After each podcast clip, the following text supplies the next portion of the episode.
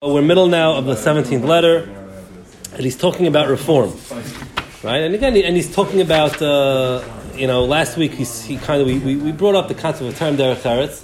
I don't know if I did it justice, but I also don't think that I, I want to. It's not, uh, we don't have to, you know, focus too much more on that. Now, again, we get the, the sense of it. Um, we're now on page 242. See the damage that the age has caused us ignorance and misconception of Judaism. And in addition, to this, the tendency penetrating our modest habitations in the outside world to find the pursuit of pleasure the aim of life. Yeah. Right. In other words, look, look what's going on over here. You have, you have, you have. On the one hand, we're ignorant about Yiddishkeit. We don't have a full understanding of Yiddishkeit. Right? Why? And we'll get into that in the next letter. But like he said, you know, we were locked up. We had, you know, we weren't. We were kind of cut off from the outside world for so long that uh, you know all of a sudden now it's very difficult for us to actually apply Yiddishkeit in the way that it's meant to be understood. Plus, there's this big push nowadays towards money and kavod and power, and so uh, this is a this is you know it's kind of a, right. And he says, but the real problem is ignorance. Where can you find the Jew who knows himself, who is aware of the content and meaning of his destiny and mission? Where are the sons of Israel in whose hearts echo the sounds of David's harp? And the words of the prophets, and whose minds at least comprehend the full scope of Yisrael's duty, even if not as spirit. Right? At least uh, halacha, you know what I mean? Like at least you should know what you have to do. Forget about you know the reasons behind it. Fine, you know. And worst of all, the misconceptions, the outward rites of Judaism may still be familiar. Right? Yeah, we know you have to shake a lulav, you have to do this, you have to do that, but how little is known of the inner meaning. On the one hand, the edus, right, which he described earlier, the duties which are meant to educate us, right? Shabbos, Yom Tif, Tefillin, etc. They're well known. But all too often they are seen only as thoughtless mechanical practices. Okay, yeah, you took the lulav, you shook it, weiter.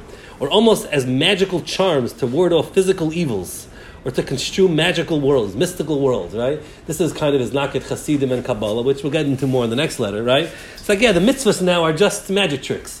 No, if you the, the, blow the shofar, you'll get a trick, you know, whatever. Or you'll, uh, you know, you'll accomplish something in the himmels. You know, up there in Shemayim, you're going to accomplish the, the hashpahs in Shemayim.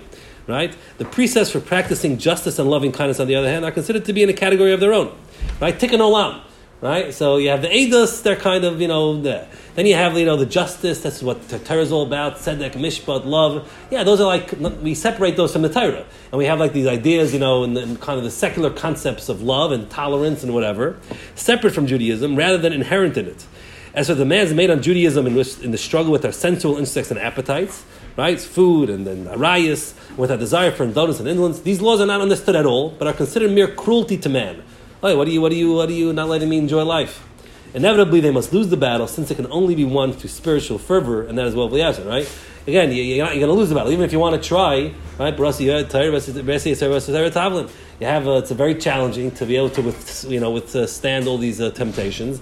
And uh, if you don't have the spirit, you don't have the Torah, the yiras Shamayim, and, and, and, uh, everything behind it, you're going to ultimately fail. So we have a generation of people that completely, Yiddishkeit is completely misunderstood. They have no idea what they're doing. And there you go. And then you have, uh, then you have reform. What do you think is going to happen? Right? That is where we are deficient in inner depth, in proper comprehension of the destiny and the teaching of Judaism, and hence in love for it. Right? We don't have this inner depth. This is the Hirsch is very, you know, this is what he struggled with. And by the way, this was similar to what Hasidim were coming to address. This is what uh, Musar was coming to, right? That, you know, even though we had the, the outer trappings, we knew the basic, uh, you know, sometimes, you know, we knew the law, we did the things, we did it, but we had no sense of what it meant. We had no sense of what it means to be a Yid, no sense of what's behind it right? In Musar, that was the, the, the yiras Shamayim was missing. Right? This comprehension, however, is the only counterbalance against temptations from within and without. You can't expect to just do the mitzvahs without having this deep understanding. Attaining a deeper understanding of Judaism must therefore be our aim, for it is the only way to our salvation. We need to understand it. Now compare this aim to today's attempts at reform. Do not be angry with anyone. Respect all of them, for they sense a shortcoming. It's amazing, right? They desire the good as they conceive it. They're trying to improve the lot of Jews. They see that the Yiddishkeit is, a, is, is, is, is, you know, is uh, destroying people's lives. It's a dead carcass, and they're trying to reform it. Right? They have the best intentions for the welfare of their brethren. And he's being very, very generous to reform Jews over here. He's saying, yeah, the reformers, they, they want to do what's right, you know? It's like it's very easy for us to curse out Sionim and Risham. You know, are they not motivated to, to save Yidden life? They see what was going on. The Yidden was suffering for so long, right? And that they're wrong. But uh, we, not everyone who's wrong do we have to say is, is, is evil, right? Right? He says, if they have failed to recognize the good, to grasp the truth, it is not they who must chiefly bear the blame. the entire past must shoulder it with them. Right? In other words, it's a very, very powerful thing. And this is what refers, some people got a little upset at first to page, page 243. Right? In other words, these are people that, are, what do you expect from them? They inherited a Judaism which was dry. They weren't taught what Yiddishkeit really is. They weren't taught the spirit of Yiddishkeit, what it means. And then, so, so they see Yiddishkeit, okay, let's get rid of this thing and let's try to make our lives better. Let's try to improve the lot of Yidden. Again, it's a, it's a beautiful, it's, it's a powerful thing, right? And this is where Hirsch blamed the past as much as he, as much as he was upset at reform. He didn't blame them. He's like, what do you expect? Right? And, uh, and this is why the, you know, and, and again, I'm not here to make these declarations. Hirsch is obviously Hirsch, but like, you know, you see today, it's like we get very scared. Oh, this one said this, this one said this, but you know something? Sometimes uh, the, the past is holding us back, and it requires a certain perspective to, to, to kind of see see things a little bit differently. Again, I don't need a you know unrecorded you know say names and stories and things like that, but it's an important thing to realize that you know when you see you know, when you see people acting in a certain way, very often it's a rebellion against something else right? You know, feminism, you know, Aaron Feldman writes this in one of his things. It's a rebellion against men being absolute animals and pigs and treating women like garbage. What, what do you expect was going to happen, right? It's like when you see these, you know, these movements, yeah, these are responses. Now, you know, like, again, I would say, and because uh, Rabbi not here, so I, could, I can say it, you know, it's like, you know, you have, uh, you know, we kind of, you know, we built up in a beautiful world post World War II in America, and uh, but then with Weiter, we lost the spirit of Yiddishkeit. We focused so much on building, and uh, there's been a reaction. The reaction was, uh, "Thank you, Hashem." Right? There's the whole hippie movement. You know, is that you know, Baruch Hashem, they're not reform and they're not whatever, but that's also a reaction, and uh, whether that's the right reaction or not, I guess time time time will tell. But uh, you know, it's it's when you give someone something. What do you expect from them? What do you expect from them? You know, therefore respect their intention. But you may well grieve, indeed you may weep when examining their actual endeavors. Look, reformers are destroying Torah, they're destroying Yiddishkeit. You know, their motivations might be great, but they're ultimately uh, destroying it. Is this the reform that we're in need of? To adopt a viewpoint alien to Judaism? To take from foreign sources some thesis about the purpose of man or the meaning of emancipation and to whittle down and reduce the fullness of Judaism to some of the ideas, right? And this is what you see, right? You take foreign ideas, right? Nowadays, it's like I always, I'm amazed and you see like the reform rabbis, you know, of America putting out their statements in support of this and that. It's amazing how the Torah is 100%, in their view, is consistent 100% whatever the latest liberal agenda is, you know what I mean? If the Baruch Hashem were into transgender, that is what the Torah actually means. The Torah, you know, eh, it's like ridiculous, right? We're taking foreign concepts and we're just putting Yiddishkeit in, you know, that's what Yiddishkeit is. Is this the reform we need? To remain within the framework of Judaism, but an uncomprehended Judaism, and merely to revise the outward forms of one misunderstood part of it, the divine service, right? So we have the synagogue and the prayer, and they brought the organ, and we're going to make, you know, the whole, you know, we're going to make mixed seating, etc and remodel it according to the sentimentals of the age. Let's put organs and let's you know have mixed seating and let's try to be like a church. We can see it everywhere. Uncomprehended practices are being jettisoned, and others equally uncomprehended are being kept on. Right? Like why why uh, why why they decide to keep this and not this? Like why Pesach and not Shavuos? Why this and not this? Okay, I don't know. Cultural things. Hanukkah. Why is Hanukkah the biggest deal? Right? And Purim no one cares about. I don't know. Whatever. Christmas. Uh, whatever. You know. There's no rhyme or reason for, for how these people. Uh, you know. Very little is done out of any real deeper understanding. Look at the schools, the repositories of all our hopes for the future. Just like the schools of our age in general, they train the youth to become breadwinners through trade and commerce, right? The arts and sciences. Their minds are developed to some degree, the more by memorizing than by learning. Okay, just see this little little dig over there that you know we're very good at teaching kids how to memorize, but we're not actually explaining. We're not teaching them how to think. Okay, but what about molding the heart? Teaching, teaching Judaism, pervading the schools with the spirit of Judaism, so that it may one day pervade life. What about educating human beings who recognize that they live in a world of Hashem's making and are endowed with Hashem, with God given capabilities for the purpose of fulfilling God's will? Human beings who are glad of their task and are attached with fiery enthusiasm and love to the name of Jew, the name that summons them to such a life and calls them to carry these teachings through changing times and tribulations, suffering, and privations, right? Are we teaching them, right? And again, I guess we could ask the same question in our own days. Are we teaching this in our schools? Are we, are we somehow imparting in them a, a, meaning of what it means to be a yid, a love of what it means to be a yid, and a, a loyalty to the Torah, because this is the most important thing: loyalty to the Torah. Right? You have any other hashkafa, you know, eh, it falls apart. Right? That's very, very restricted to time and place. Right? But that, you can stay true and loyal to Yiddishkeit no matter what you go through. That comes from explaining what it means to be a yid and what the Torah is. And toward this end, what about teaching them an understanding of the present and a perception of their own role as, role, as the building blocks of the future? Right? Explain to them, look at the world today, and where do you fit into this world? Look at this and you find a void. Just pick up any of the textbooks about religion. It starts out with some rules of conduct drawn from outside Judaism. You know, okay, I'm not sure which books he's referring to, but you know, it lists the 13 principles of faith upon which Judaism rests, but which certainly do not represent its entirety. Again, Rav Hirsch's view of the Yud Gimel is, is, is, is, one which we're not going to get into, right? But suffice to say, Rav Hirsch is like, you have to believe in the whole Torah, right? Like the 13 Ikrim, okay, there's a certain philosophies maybe and ideas about Yiddishkeit, wonderful, but that, that's not what Yiddishkeit, those are not any, right? Yiddishkeit is, doesn't have six, it has 613 Ikrim, you know? It includes some ideas of morality derived from the Ten Commandments, but chukim and edus, right? The ideas of, of uh, you know, if mentioned at all, right, chukim of Hirsch is, is, is, your approach to yourself, to family life, to, to, to morality. Edus, right? If mentioned at all, are discussed only very briefly, or in the appendix as the so-called ceremonial laws. All this more or less a variation on the catechisms, um, originating in totally different settings for totally different purposes.